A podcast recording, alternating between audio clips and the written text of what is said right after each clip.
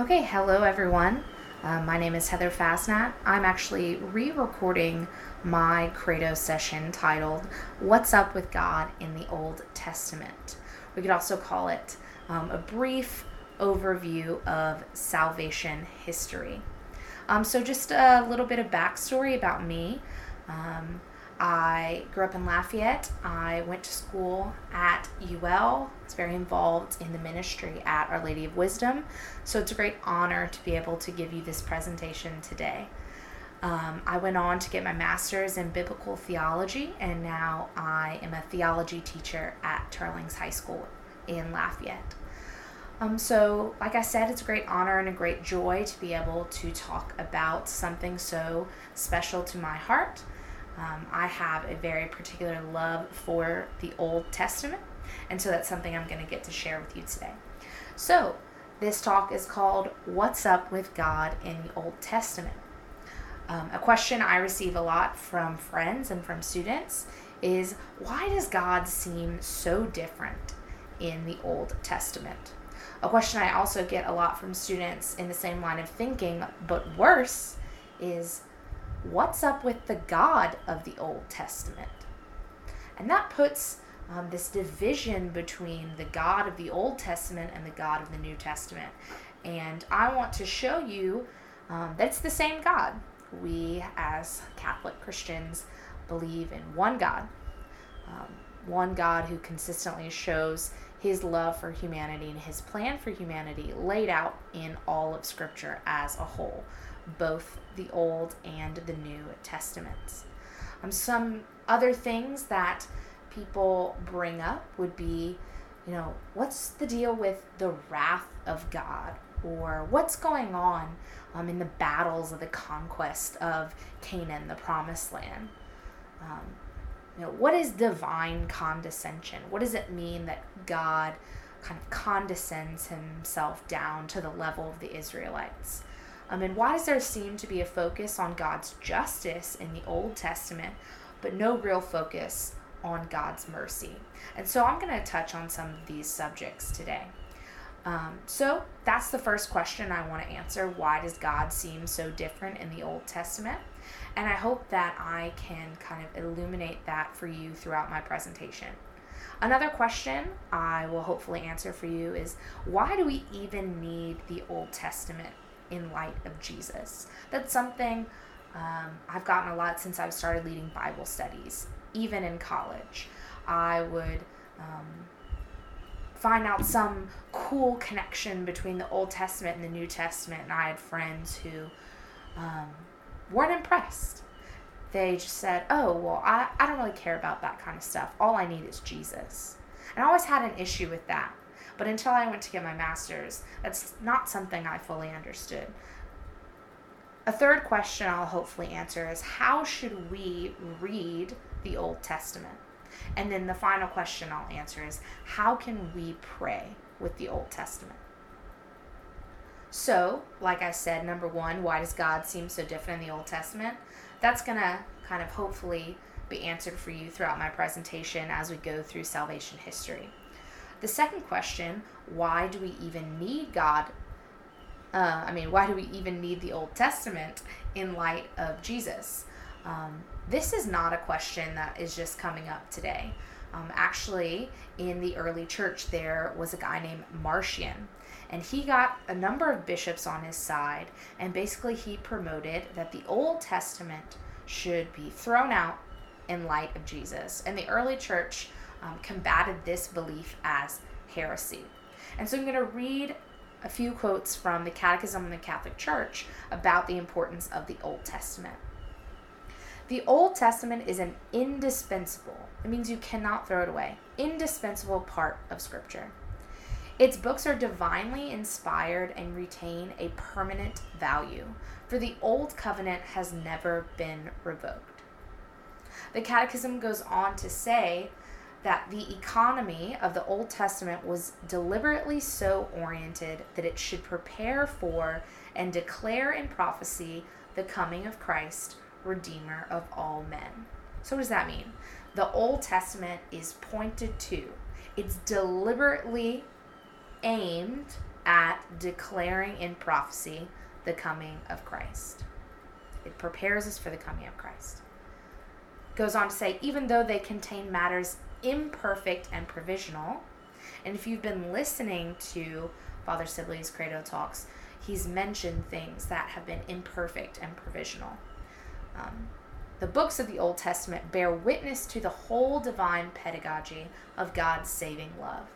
These writings are a storehouse of sublime teaching on God and of sound wisdom on human life, as well as a wonderful treasury of prayers.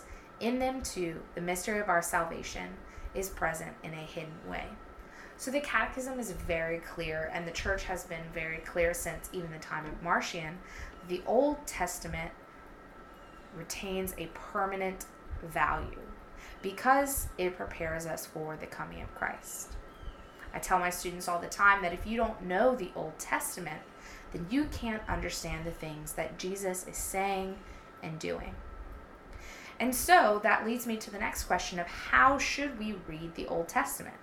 If it's valuable, if it's going to teach us about God's love, if we're going to see how God was preparing in prophecy and preparing the hearts of his people for the coming of Christ, we need to know how to read the Old Testament well. And so today I want you to know that the idea of a covenant. Covenants are key for us to understand what God is doing throughout human history and throughout the Old Testament. So we hear words like Old Testament and New Testament, but the word testament comes from the Latin word testamentum, which is basically the translation of the word covenant. So you could say, I'm reading the Old Testament, and that means you're reading about the Old Covenant. If you say, I'm reading the New Testament, that means you're reading about the New Covenant. And so what is a covenant? You kind of boil down the idea of a covenant to a sacred family bond that's sealed by an oath. And covenants have covenant mediators. This is someone that God works with as a representative of a group of people with whom the covenant was made. And so throughout salvation history, we see 6 major covenants, 5 in the Old Testament and 1 in the New Testament. These would be the Adamic covenant, the Noahic covenant, the Abrahamic covenant, the Mosaic, the Davidic, and the New Covenant. Each covenant has a sign, and each covenant forms a family. And we're going to talk about that a little bit more. That's going to be illustrated clearly to you later. There are also blessings and conditions that come along with the covenant. Blessings for keeping the covenant, and certain conditions when the covenant is broken. Curses would be another way to talk about that. Curses that come from breaking the covenant. And these covenants take place typically on a mountain. And so I'm not going to spend a ton of time talking about creation because Father Sibley, spoke about it so beautifully in an earlier Credo session. But I will kind of highlight some ideas about the Adamic covenant. So we believe that God made a covenant with all of creation, Adam as that covenant mediator. And so Adam has 5 roles within his covenant. First role being that Adam is a priest. We see that Adam is told to till and keep the garden. The Hebrew words abadah and shamar are only used together again in a description of the priest's role or the priest's job ministering in the temple. So we see Adam as a priest. We see Adam as a prophet. He speaks on behalf of God. He names the animals. Adam is given dominion over creation. Who has dominion but a king? So Adam is a priest, a prophet, a king. It says that Adam is made in the image and likeness of God. And while I talk to my students about how this language sounds very, beautiful, and we kind of throw these words around a lot. If you look within the biblical narrative itself, the author of Genesis defines what it means to be in the image and likeness of God, or in the image and likeness of someone. Later on in Genesis chapter 5, we see that Adam has a son, and he is made in his image, born after his likeness. So the words image and likeness actually imply a father-son relationship. So Adam is a priest, a prophet, a king, and a son of God. Adam's final role is that he's a bridegroom, and we know this in his marriage to Eve. Your bone of my bone, flesh of my flesh. These are covenantal phrases. So we see Adam living in the covenant with God, creation as the sign of this covenant. Actually, if you look in the narrative, Genesis 1, there are 7 days of creation. And biblical scholars have pointed out that 7 is a covenantal number. In Hebrew, to make a covenant with someone, you seven yourself. Now that sounds like funny language to us, but the biblical narrative is giving us this idea, this spiritual meaning about this covenant that God makes with creation. And so Adam is living in this covenant, but of course we know about the fall. And I'm not going to spend too much time on the fall, but I will talk about the curse of the fall and the idea of original sin. And so Cardinal Ratzinger defines original sin as damaged relationship. He says that sin is relational. No one sins alone. It always affects others, and it is a rupture that we are all born into. It impairs our ability to love God and love one another. So, original sin is damaged relationship. And from Adam forward, humanity is born into a world that experiences ruptured relationship. And so, this obviously is bad news, but in the biblical narrative itself, we see the first sign of God's plan for humanity. And we call this the proto-evangelium. Proto, first, evangelium, gospel. So the first gospel, the first good news that God is going to do something about this broken covenant, about this ruptured relationship, about this sin. In Genesis 3:15, God is speaking to the serpent, which we understand to be Satan, and he says that a descendant of the woman, in the immediate context, right, the woman is Eve, descendant of the woman will crush the head of the serpent while the serpent strikes at his heel. Okay, so we have this first message of some savior to come, some descendant of Eve that will ultimately crush the head of Satan. So we obviously as Christians can see that Jesus is the fulfillment of this, but we have a long way to go in Scripture before we get there. I would also like to note something that I found to be very beautiful. We see the consequences of sin is death. Death comes. And something in particular dies in the place of Adam and Eve. We know this because it says that they realize that they're naked, they experience shame, they sew fig leaves together, and they cover themselves. Fig leaves, probably not suitable clothes. So we see that God gives them garments of skins to wear. Well, in order for them to have skins to wear, that means some animal must have died in order to bring about those garments. And in the Jewish tradition, that animal was believed to be a lamb. And so we see right away in the beginning of Scripture, the consequence of sin is death, but a lamb, maybe, potentially a lamb, right? Some animal serves as a substitute. something takes the place of Adam and Eve. Something provided by God takes the place of Adam and Eve. And so if it is a lamb, there's obviously a lot of beautiful imagery that we can contemplate on. So moving forward, God is going to make another covenant, and that is the covenant with Noah. And so when you read the narrative of the flood, you can see this kind of new creation imagery. You know, the Holy Spirit moving over the waters. The water, you know, covering the earth is almost a return to the earth being formless and void. If you recognize that language from Genesis chapter 1. And so we see this new creation. Noah is seen as a new Adam. And the covenant sign is the rainbow. And the form of the covenant is, you know, Noah and his family. God has made a covenant with a family. And then we read about this fall of Noah.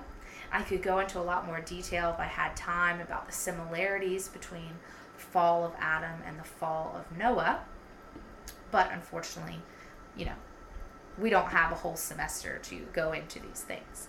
But Genesis 11 is going to take us into the next covenant. So we see the fall of Noah, and then the Tower of Babel, where there's this collective sin of pride, and God ends up making a covenant with one particular figure, that's Abram.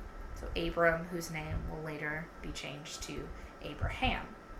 And one of the most important chapters in all of Scripture for us understanding Christ would be Genesis chapter 12. God calls out to Abram, and he gives him three promises. So he promises Abram that he will make of him a great nation, he will give him a great name, and through the descendants of Abraham, all people, all nations of the earth will find blessing through Abraham's descendant. So there's this idea of universal blessing. So let's kind of dissect these a little bit. So God will make a great nation of Abram. Well, if you know anything about Scripture, there is a bit of a problem, because a great nation implies two things. To have a great nation, you need people and you need land. And Abram is up there in age. Abram is an old man, and his wife has been barren. And they do not have one child, much less many descendants. So God is going to have to do big things to bring about the fulfillment of this promise. And the other promises, promise of a great name. A great name in the ancient world implied royalty. Essentially, that means that God is promising that kings will descend from Abram. That hinges on Abram having a descendant.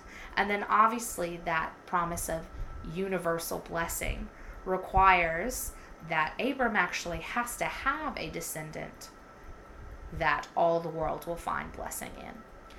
So each of these promises is brought up to the level of a covenant. And so there's, you know, this oath and oath sign attached to each of these things.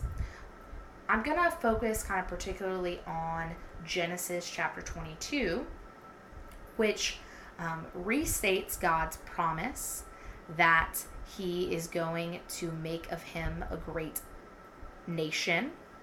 And at this point, Isaac has been born, Abraham's son Isaac. It reaffirms that kings will come through the line of Isaac. Okay, great. Abraham can see maybe this, all coming together through Isaac's line. But in Genesis 22, something interesting happens.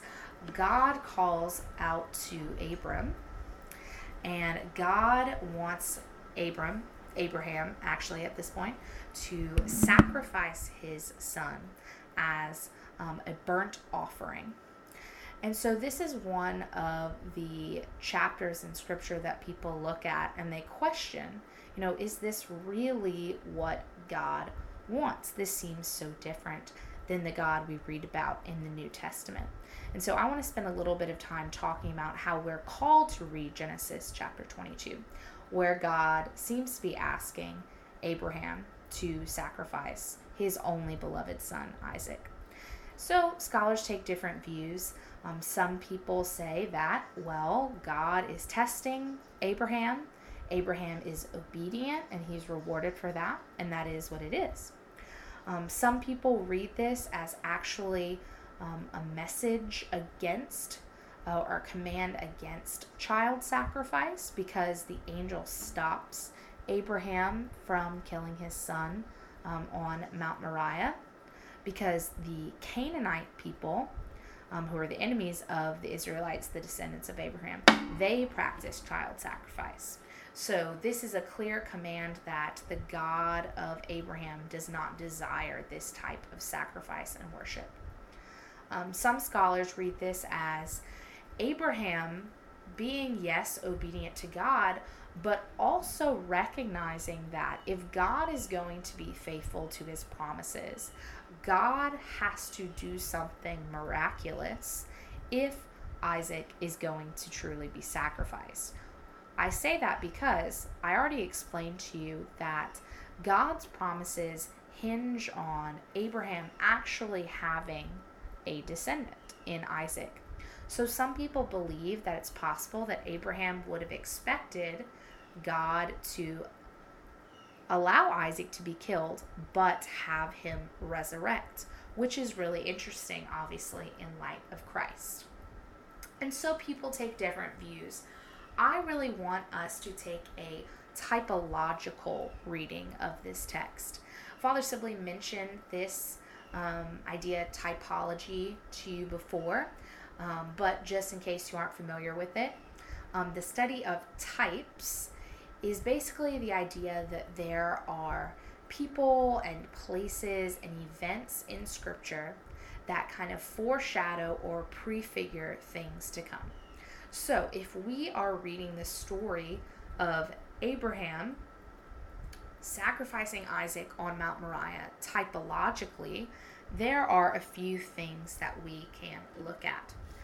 And so, first, if we're going to say that Isaac is a type, we are going to look at how old is Isaac. When I was growing up, any, Bible movie typically had Isaac as a small child, a 6-year-old boy being led up the mountain by his, 100-something-year-old dad. And it was just this sad story. But if you read in the Jewish and Christian tradition, Isaac is always seen to be a young man. And the story gives us some hints at this, because Isaac carries up the wood of the sacrifice.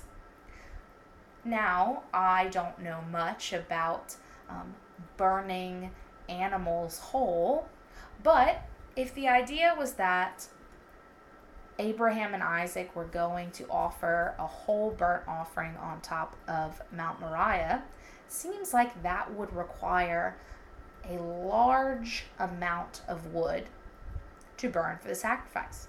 So I don't think that any normal 6-year-old could carry that much wood up the mountain. So we have this idea that Isaac is a strong young man walking up the mountain with his father. So Isaac is young. He's carrying the wood of his own sacrifice up Mount Moriah. Okay, it's interesting. So if Isaac is strong enough to carry the wood of the sacrifice up the mountain, we can also assume that Isaac is strong enough to resist his father tying him down. I don't know about you, but if my Father brought me up to the mountain and I realized that I was the sacrifice, I would probably fight back. So what does this imply? It seems like Isaac recognizes what is going on and is being obedient to his father and is willfully sacrificing himself. So we have a young man carrying the wood of his own sacrifice up the mountain. He's going to be sacrificed by his father willingly in obedience. Interesting. I hope you know where I'm going with this. But if we need some more clues at maybe where I'm going, in the story we know that the angel stops Abraham from sacrificing his son, and something is sacrificed in his place. And that is a ram. And the ram is found with his head caught in a thicket. A thicket is a thorn bush. So there's a ram with his head crowned in thorns, and he dies on Mount Moriah as a sacrifice. So, obviously, I'm thinking of Isaac as a type of Christ. Both are men carrying up the wood of their own sacrifice up a mountain. They are being sacrificed by their father. They're willfully being obedient to their father. And there's the head, crowned in thorns. Jesus is, of course, described as the sacrificial lamb. It's the sacrifice ram in the story with Abraham and Isaac. So when we read the story of Abraham and Isaac in Genesis chapter 22 in light of Christ, there's this deeper meaning that comes out, that we are waiting for the true Father to sacrifice his son on a mountain in order to bring about this universal blessing. Because remember, that's the third promise to Abraham, that he will make of him a great nation, he will make of him a great name, kings will come from his line, and that through one of his descendants, all the world will find blessing. And we know as Christians, obviously, that promise is going to be fulfilled in Jesus Christ. One last little tidbit, actually two last little tidbits. The mountain, Mount Moriah, later on we know is named Mount Zion. And we read in, I believe it's First Chronicles, it could be Second Chronicles, I don't have it in front of me, that David desires to build the temple on the spot where Isaac was almost sacrificed. And that's interesting to us because Jesus is crucified right outside of the temple. So not only are there are all these connections about carrying the wood of the sacrifice, the crown of thorns, the obedience to being sacrificed by the Father. Isaac and Jesus are almost sacrificed in the same place.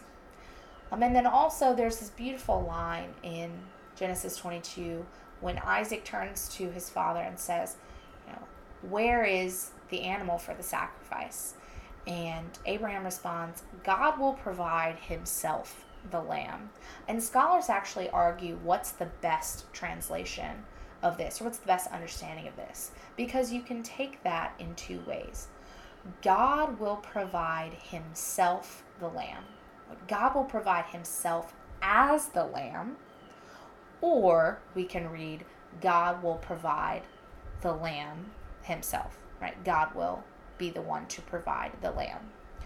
Obviously, either way, we can read it and, look forward to Jesus as that sacrificial lamb. But how beautiful if the correct understanding is that God will provide himself as the lamb.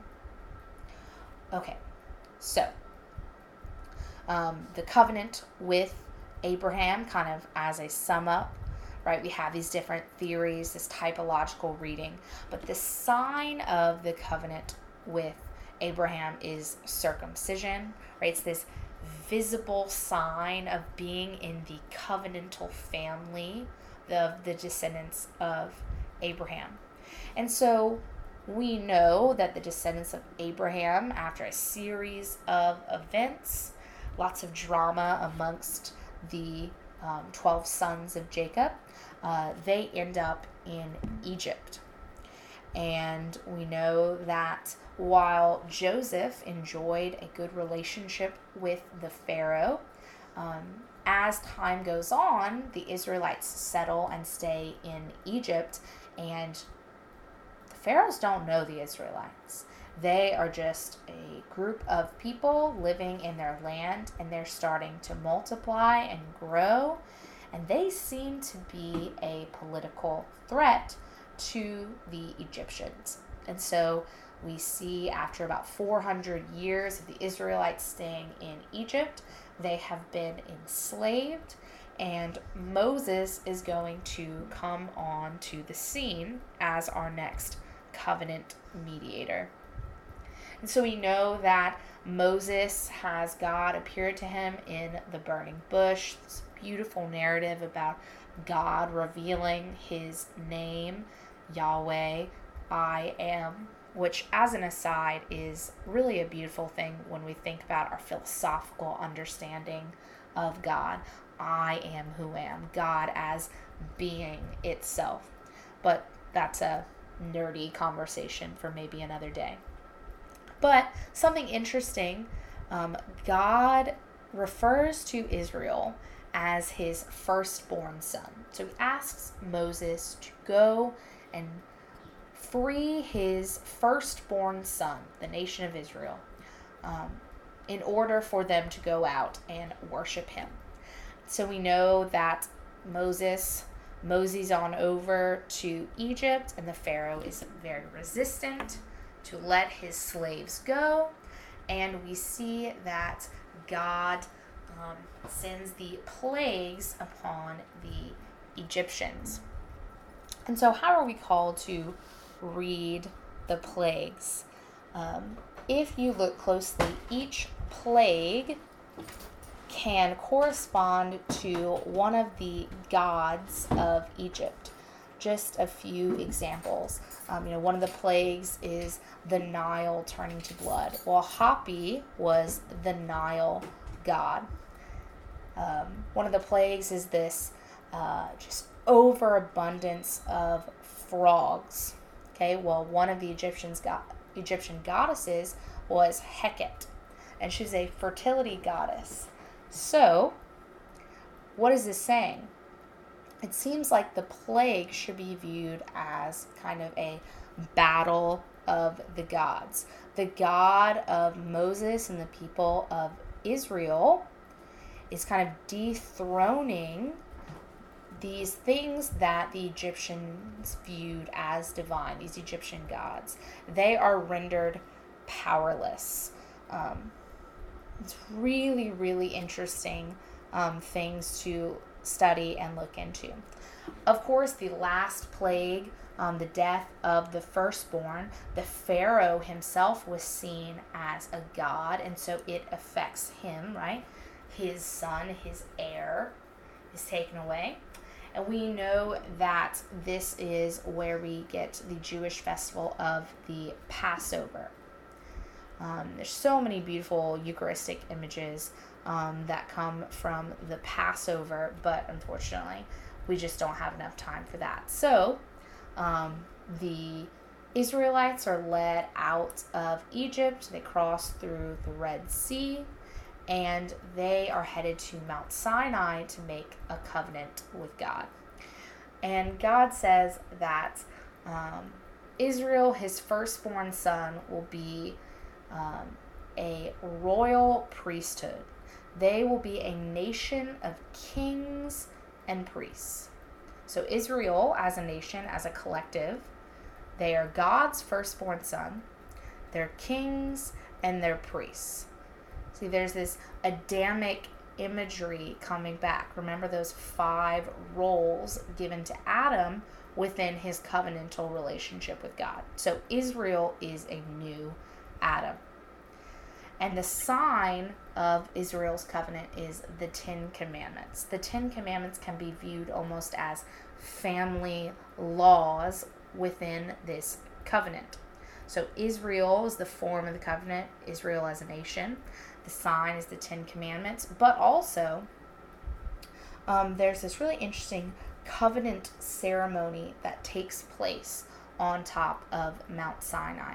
So the people have agreed to keep the 10 Commandments. So that's, remember there are conditions of the covenant. They agree to follow the 10 Commandments to be this nation of kings and priests. And so this covenant sign ceremony, they sacrifice some animals and they take the blood of the sacrifices and they put half of the blood on the altar that they built.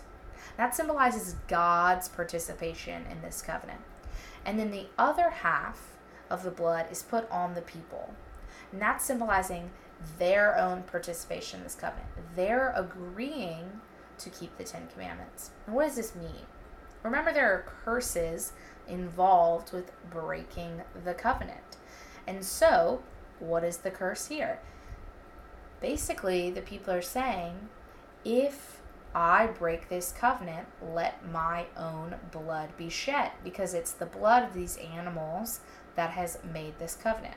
Now, the phrase blood of the covenant shouldn't sound new to any of us, because every time we go to Mass, we hear the words of consecration, and the priest quotes Jesus at the Last Supper saying, "This is my blood of the new and eternal covenants," quoting from Luke 22.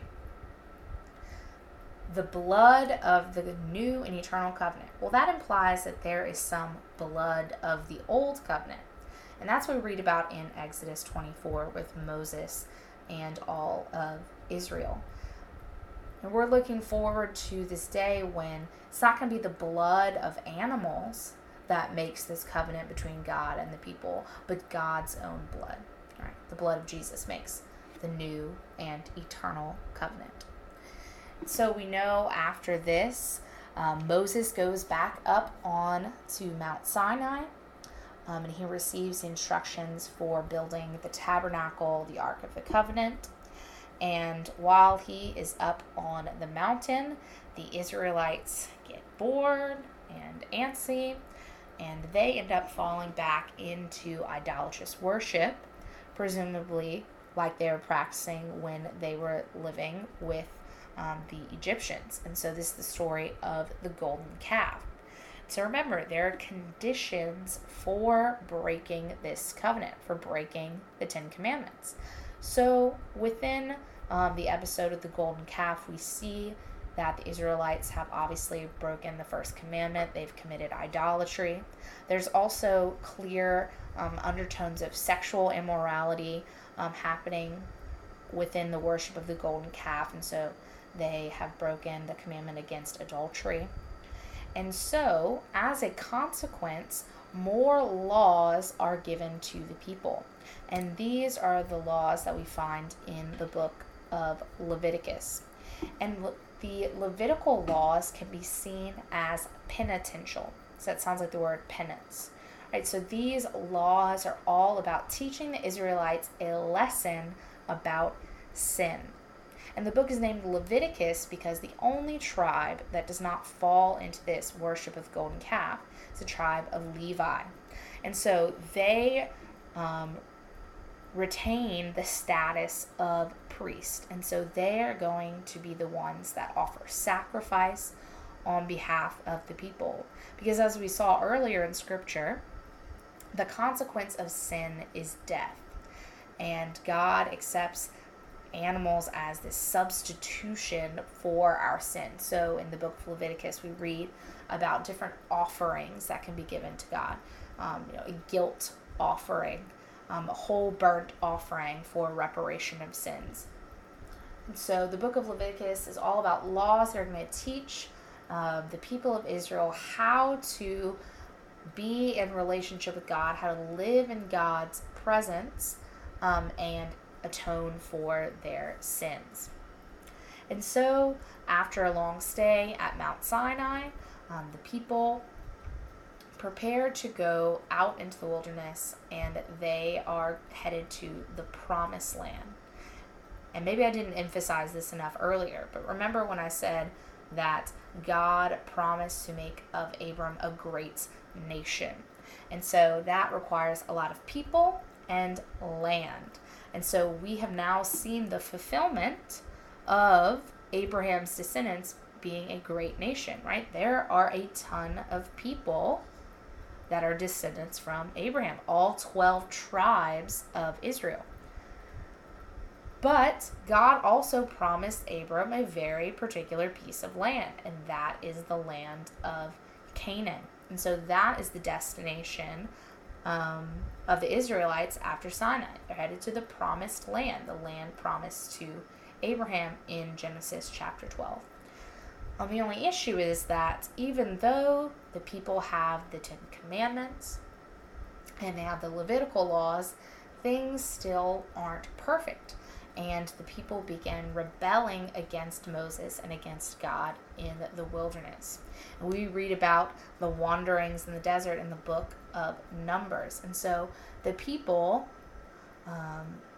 warrant on themselves the curse of not getting into the promised land. So the reason that the Israelites wander in the desert for 40 years is not because the promised land was 40 years journey away from Sinai, but because they keep breaking the covenant.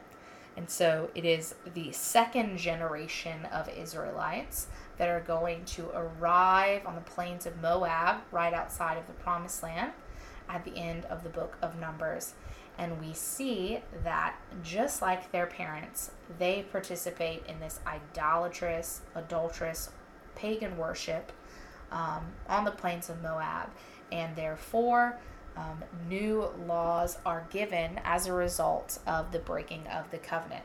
And these are the laws that we read about in the book of Deuteronomy. And when I'm explaining this to my students, I like to give them the visual that Moses sits the people down. And all of Deuteronomy is presented as this long speech from Moses. And I like to compare it to when you are trying to potty train a dog in the house. And when they use the bathroom on the floor, what do? But put the dog's face in it. And so essentially Moses sits the people down. And he kind of rubs their face in the big sin that they just committed. And just like we could describe the laws in Leviticus as penitential, meant to teach a lesson, we can kind of categorize the laws found in Deuteronomy as concessionary. What does that mean? God recognizes the wickedness of the people of Israel.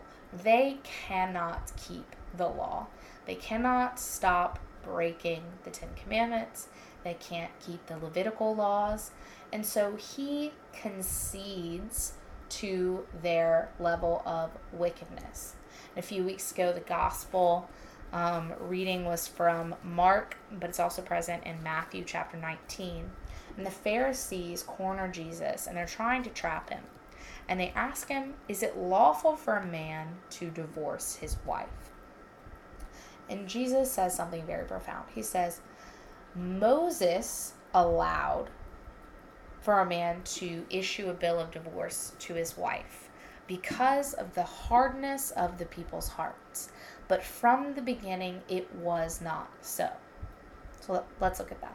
Moses allows for divorce. Well, we see that in the book of Deuteronomy. And Jesus gives the reason for that. He says, because of the hardness of their hearts. What does it mean to have a hardened heart? Well, a hardened heart is a heart that is not open, heart that cannot change, maybe a cold heart. And so there's obviously some issue going on with the Israelites, that their hearts cannot be open to a relationship with God. So Moses makes this allowance of divorce for them because the people are so wicked. And Jesus points out that from the beginning it was not so. Well, obviously Jesus is referencing, the story of Adam and Eve. This is why a man leaves his father and mother's house, and he is joined to his wife, and the two become one flesh. That which God, joins together, man cannot separate. Jesus goes on to quote Genesis. So, the laws in Deuteronomy are concessionary. Ezekiel describes them as a lesser good. The people have hardened hearts, and therefore they cannot keep good laws, and so Moses makes allowances for them. But at the end of Deuteronomy, in Deuteronomy chapter 30, Moses reads to them the final form of the Mosaic covenant. We have the final form of the law. We have the Ten Commandments. We have these national laws found in Exodus 21, 22, and 23. We have the laws of Leviticus and the laws of Deuteronomy. He reads them the blessings that the Israelites will receive from keeping these laws and being in this covenantal relationship with God. But he also reads them the curses. And the most significant curse for breaking the Mosaic covenant is that the people will go off into exile. And Moses knows the people of Israel very, very well by this point.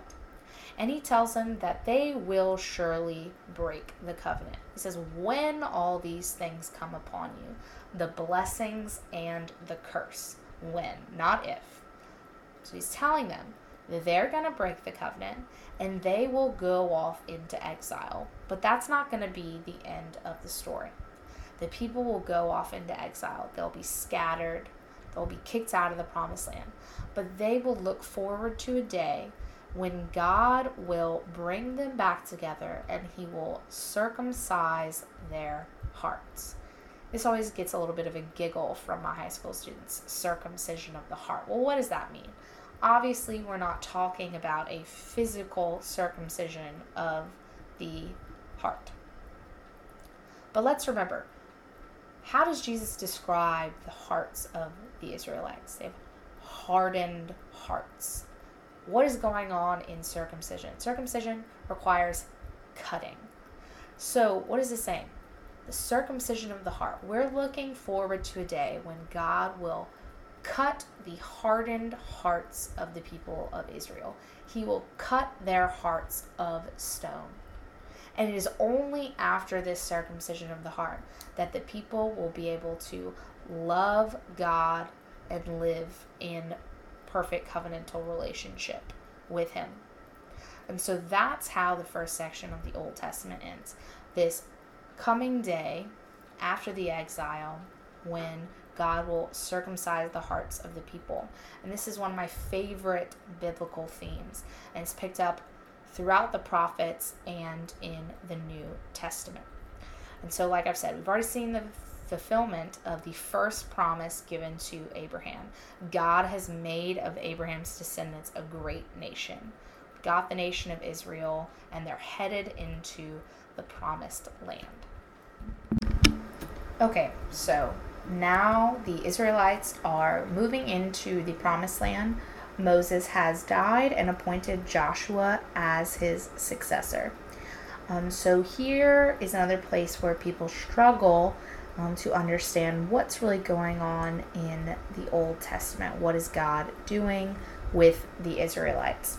Because they are going into the promised land and they will face a lot of battles with the people who are there, the people living in the land, the Canaanites. And I already mentioned that the Canaanites are known for their child sacrifice. They're also known for their sexual immorality. And so the people are going to be engaged in battle with them, and they're called to, in some verses it says, utterly destroy them. So these are some of those dark passages of scripture that people talk about. So how are we called to understand these passages in Scripture about the people going in and seemingly, you know, killing all of the Canaanites? Well, people take different views. A lot of people read it as hyperbolic language, that the author of the book of Joshua is just using this extreme language to talk about these, commands about the battle with the Canaanites. Because it also says in other places, we utterly destroy the Canaanites, but then there's a command not to marry the Canaanites. Well, how can you marry someone that you've utterly destroyed? Whereas the idea maybe that the Israelites are not yet understanding God, that because their hearts are hardened, because of their wickedness, they misunderstand God's command to them in regards to the Canaanites. And there's a lot to say about these theories and others, but I think first and foremost we really need to understand that the conquest of Canaan is a liturgical battle, that God is taking the active role while the Israelites are taking this passive role. And I think the Battle of Jericho, one that most people are familiar with, is the kind of perfect example of this. So the Battle of Jericho, there's this city, Joshua and some other spies have gone into the city. They stay with the woman Rahab, who recognizes the God of Israel as the true God, and ends up converting, and so her and her family find protection from the ultimate destruction of the city. But anyway, so spies go in, they go back, and God commands the people to take the Ark of the Covenant. The Ark of the Covenant, of course, being the golden box carried with poles where God's presence comes to dwell with the people in that form of that glory cloud of smoke called the Shekinah. So the people of Israel are called to follow the Ark of the Covenant in this march around the city. 7 times they march around the city. And on the 7th time, the Israelites are commanded to blow the trumpets. The trumpets were kind of this like liturgical instrument, and the walls of Jericho come down. And so God takes the obviously active role of bringing about victory for the Israelites, where the Israelites take this passive role where they're following God's instructions, God's command, and the people of Jericho and the Canaanites at large have this opportunity to encounter God, to repent from, their practices of child sacrifice and their immoral behavior, just like Rahab and her family. And so we really need to read the book of Joshua through the lens of this kind of liturgical warfare, that the Israelites are to remain separate from the Canaanites in order to preserve them from this immorality, to ensure that the Israelites can be a priestly people who can show other nations the love of God.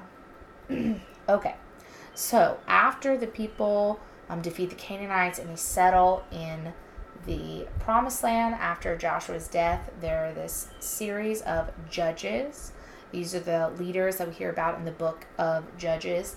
And there's a lot of interesting and almost funny stories that go along with the judges. But they are these military, political leaders that are not always the most moral people, but God still brings about some victory through them. But ultimately we see this kind of cycle of sin and chaos that the people of Israel find themselves in.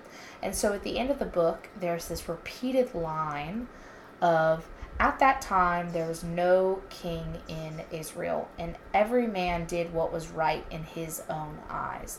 And essentially it's this message that Israel wants a king. They see that having a king like all the other nations would be the solution to their problems. And so they demand this from Samuel, the last judge of Israel. And so Samuel anoints Saul. And Saul looks like a king from the other nations. It says that basically Saul was chosen because he was a foot taller than the other Israelites, and he was good looking. It's qualifications for the Israelites to be king, tall and good looking. He's from the tribe of Benjamin, and Saul makes some pretty critical mistakes.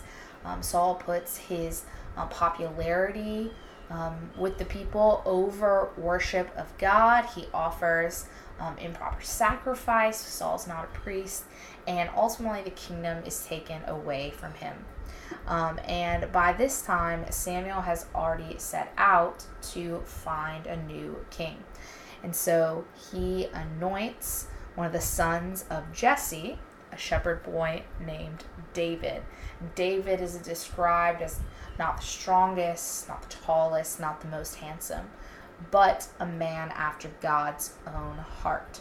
And so after a series of dramatic episodes between David and Saul, where Saul plots to kill David, but David still has this respect and reverence for Saul, Saul eventually kills himself essentially in battle, and David assumes the throne, and David is made king of Israel and rules over all 12 tribes.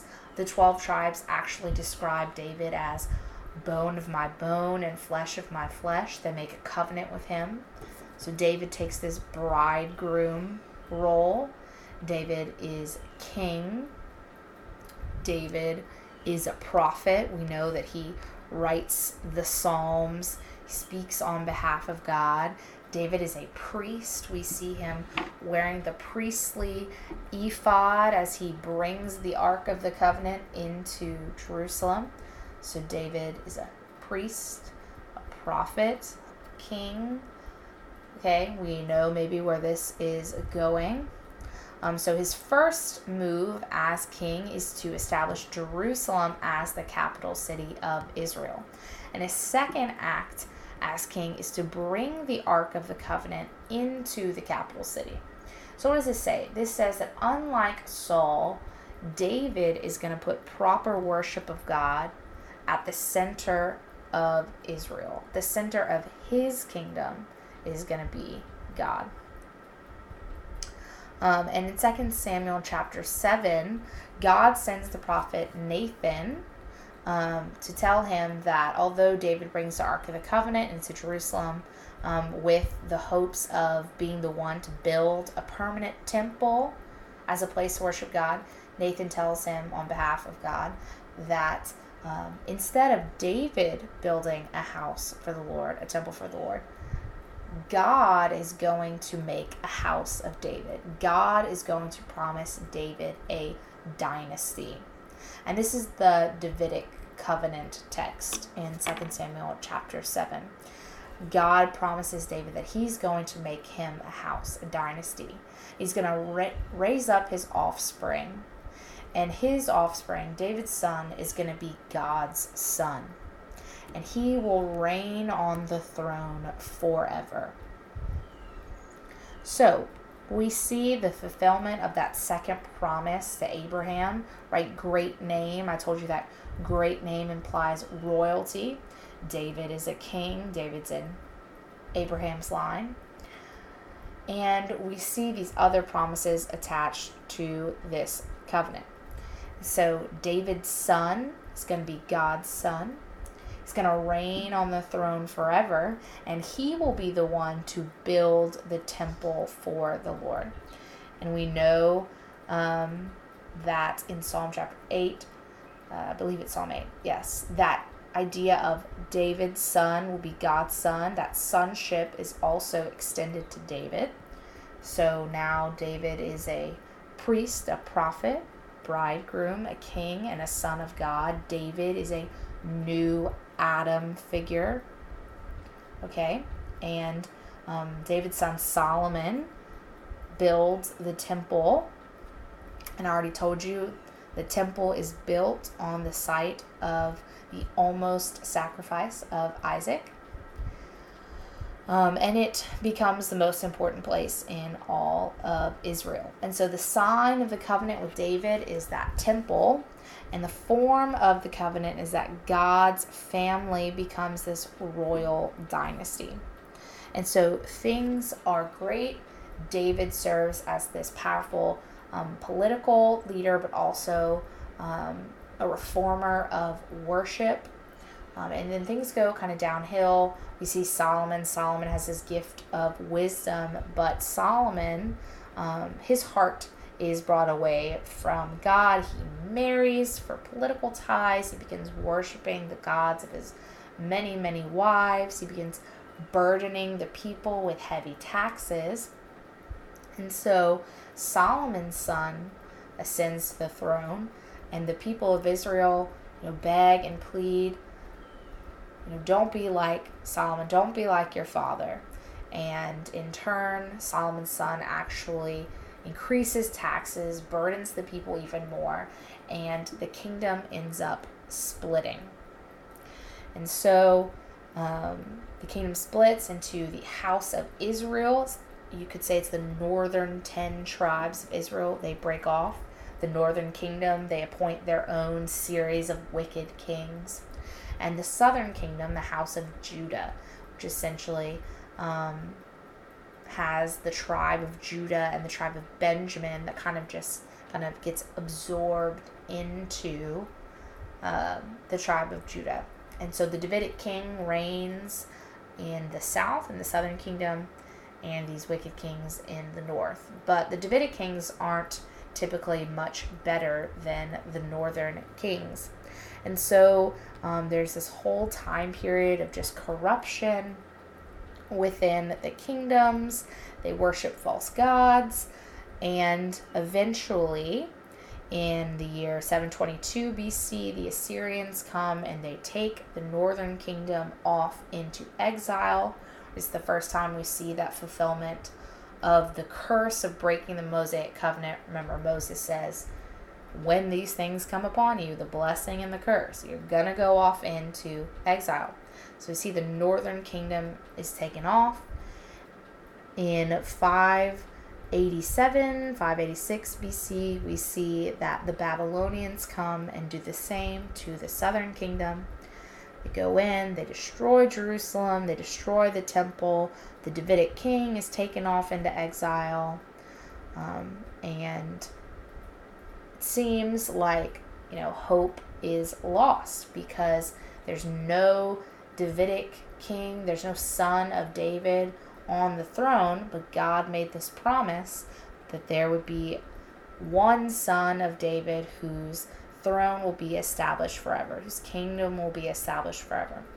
And so after a time when the Persians come in and conquer Babylon, King Cyrus allows the southern tribes to go back into the promised land, but things are not the same. And so leading up to the time of the exile, prophets came on the scene. They warn the people about their wickedness. Someone like Amos warns the people about their sexual immorality, warns the people about the ways in which they do not care for the poor. They don't follow the laws in Exodus. They don't follow the Ten Commandments. And so the prophets are treated very harshly. Many of them are killed. And so eventually, some of the prophets began prophesying about how there will be a son of David that's going to come and he's going to save the people. I'm just going to highlight a few prophecies. Isaiah prophesies that a virgin or a young woman will bear a son, and his name will be Emmanuel, meaning God with us. Jeremiah chapter 31. God declares that he's going to make a new covenant with the people of Israel. And he actually says that it's not going to be a covenant like the covenant that their fathers broke, meaning the Mosaic covenant. It's going to be a covenant not written on tablets of stone, but on the hearts of the people. Well, let's think about this in light of that theme of circumcision of the heart. How can the law be written on tablets? Well, it has to be cut into the tablets. So the law of the covenant is going to be written on the hearts of the people. Right? It's going to be cut into the hearts of the people. In this new covenant, we're going to see that circumcision of the heart.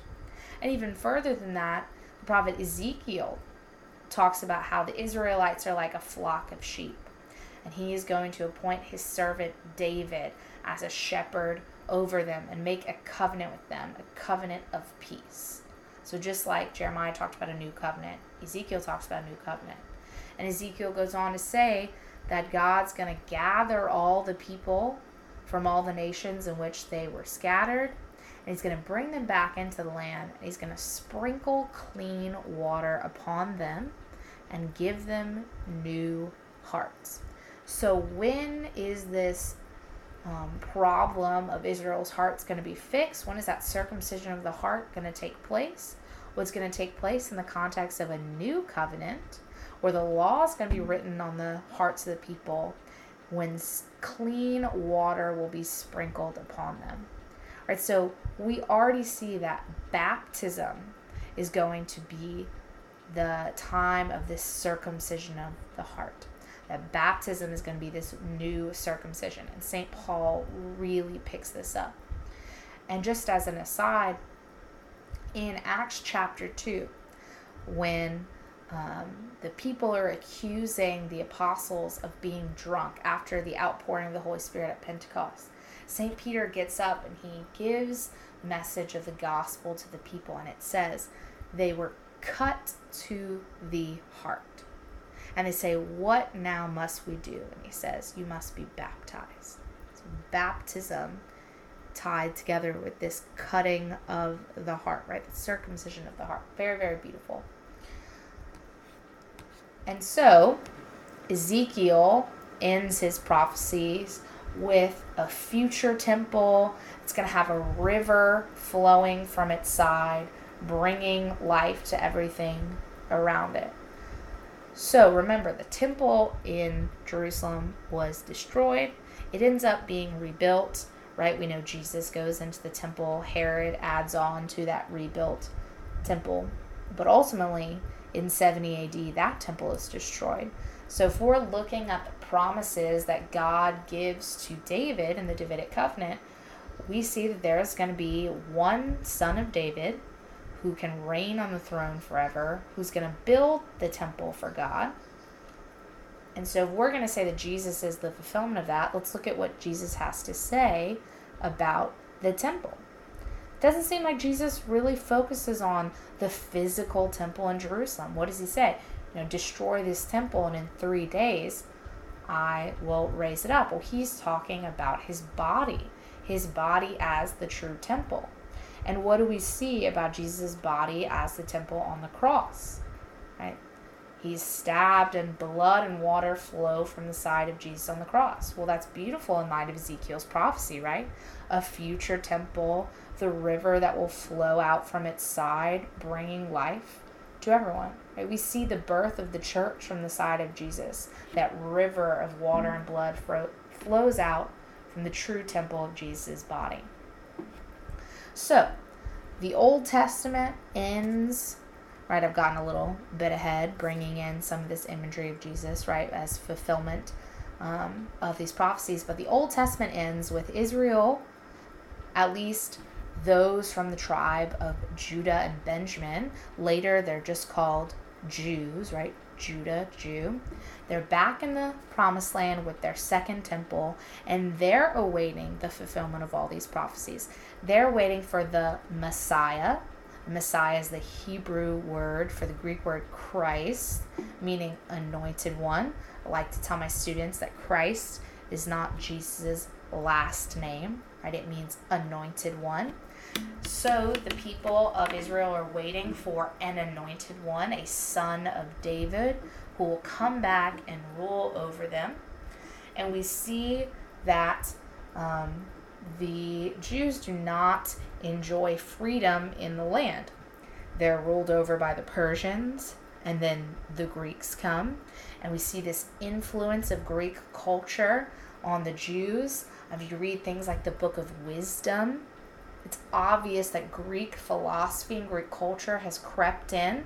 You see this marrying of Greek philosophy with the theology of the Jews, which is very providential.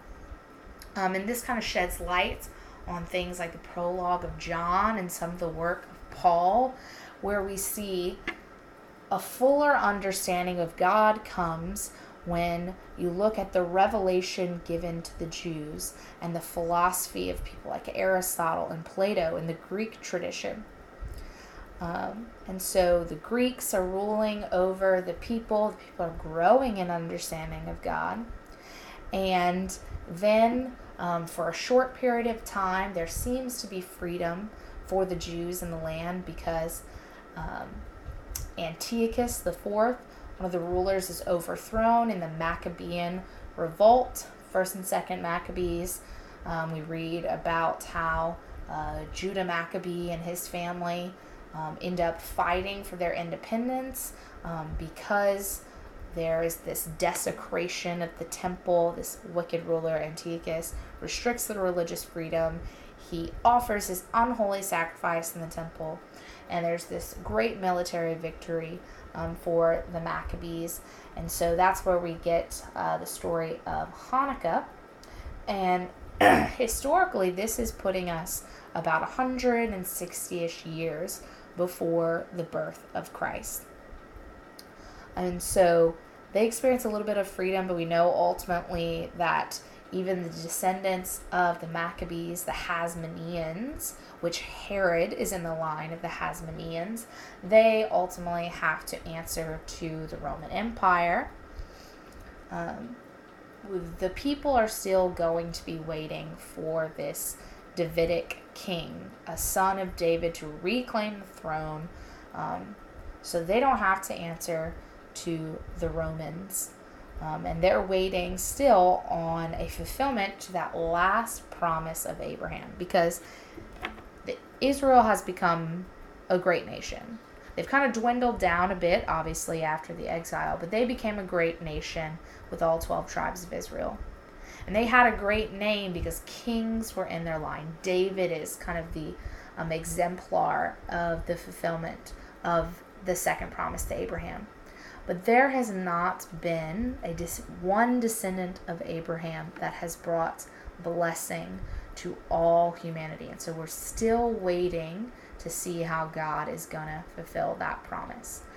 And we know that the New Testament authors have all this in mind because, you know, it's so beautiful that the church has done this. The New Testament starts out with this line from Matthew 1:1. The book of the genealogy of Jesus Christ, the son of David, the son of Abraham.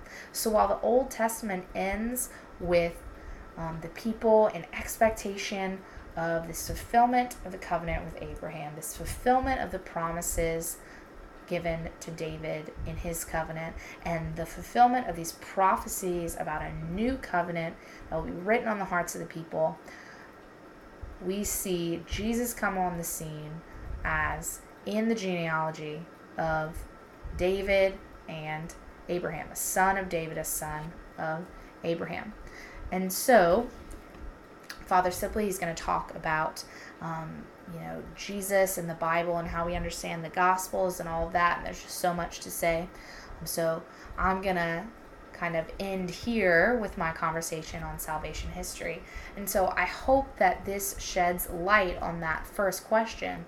You know, why does God seem different in the Old Testament?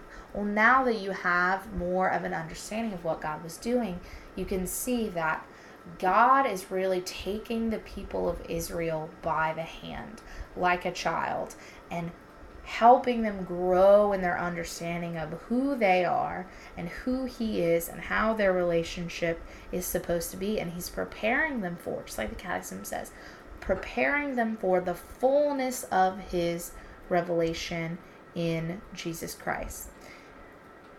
And Jesus is going to be this model of holiness, but he's also going to open up grace for us. That's going to be the solution to that problem of original sin, right? This ruptured relationship. So hopefully I helped answer that first question, what's up with God in the Old Testament? How are we, supposed to understand, God seemingly being different? God's really not different in the Old Testament. And I will say this, one of the questions I get is, it seems like God's justice is emphasized more than his mercy. But I didn't get to talk about it all that much, but we see the Israelites being so wicked. We see someone like David who, is a man after God's own heart, but David has these great victories and triumphs in the spiritual life, but also these failures, lusting after Bathsheba and having Bathsheba's husband killed in battle. David has to answer for his sins, and God is just with him, and he receives punishment, but God is also so merciful with him. He still brings about such good for the people working through David, and that should give us hope and comfort in our own lives, because we have a tendency to be wicked, right? We have concupiscence, this tendency to sin, and God still desires to work with us in times of great spiritual triumph, but also in times of failure. So God's mercy is very, very prevalent in the Old Testament, as well as in the new. Okay, so in light of this, how, would I recommend you approach the Bible? How can we read the Bible, specifically the Old Testament? I would never recommend reading the Old Testament from the beginning. You're going to get lost. Father talked about having to identify certain things about Scripture, the genre, the historical context. Without knowledge of that, you're really going to struggle getting through the Old Testament. So I would recommend getting a study Bible, the Catholic Study Bible by Scott Hahn and Curtis Mitch. They have an entire New Testament study Bible bound together, which is phenomenal. I would recommend everyone buy it. But they also have the individual books of the Old Testament in the study Bible versions. So I would highly recommend you getting those. Any kind of Catholic study Bible with footnotes is going to really help you understand things a little bit more. Maybe starting with the Gospel of John in a study Bible where you can use the footnotes to see the connections between the New Testament and the Old Testament. And it's really a great place to start. The Gospel of John is so beautiful. It's the images of the gospel. John is portrayed as the eagle because he soars above, the other gospels. There's just so many spiritual mysteries talked about in the Gospel of John. It's so beautiful. And there's so many good books that I could recommend. Bible Basics for Catholics is a great place to start if you are trying to understand Scripture. Dr. John Bergsma uses stick figures and fun drawings to help you, remember the things going on in Scripture. And he goes through all the covenants and really simplifies everything, but still does such a good job of giving you kind of the genre and historical context. A similar book to that would be A Father Who Keeps His Promises by Scott Hahn. Goes through the covenants. Like I said, covenants are key to understanding Scripture. Scott Hahn writes a number of great books. Lamb's Supper, you understand the Mass in a deeper way when you look at Mass through the lens of Scripture. Brent Petrie has a number of great books. Jesus and the Jewish Roots of the Eucharist.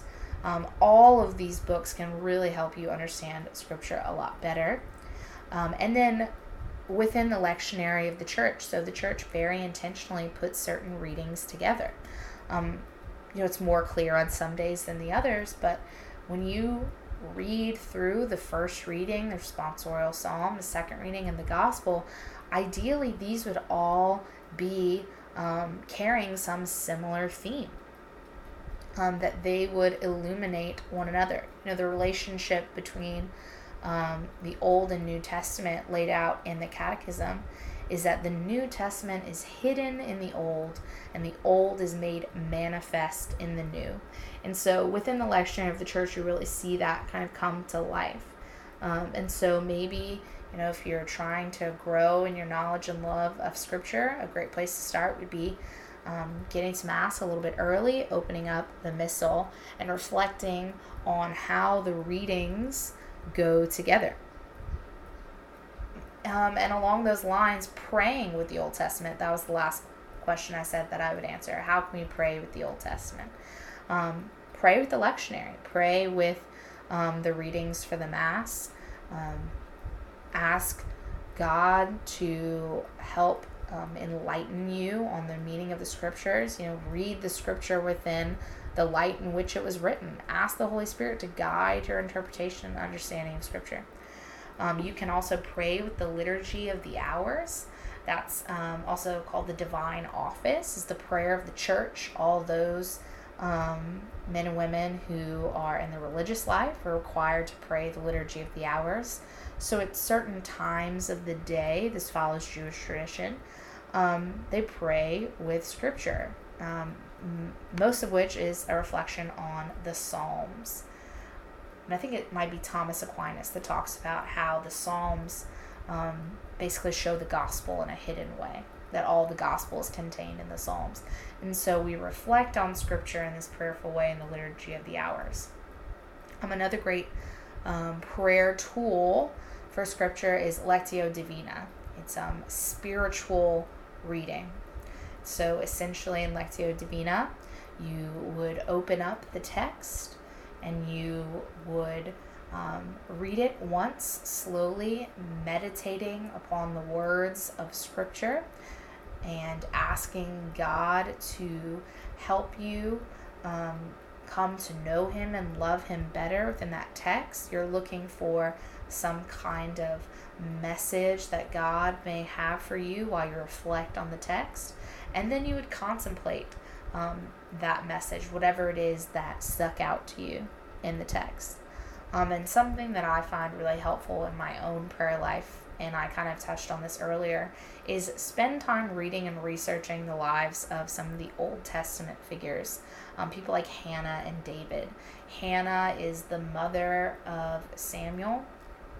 Hannah was unable to have children, and she goes into the temple and she prays for a son, and she prays this beautiful prayer of praise and thanksgiving after her, you know, wish is granted, after she conceives Samuel.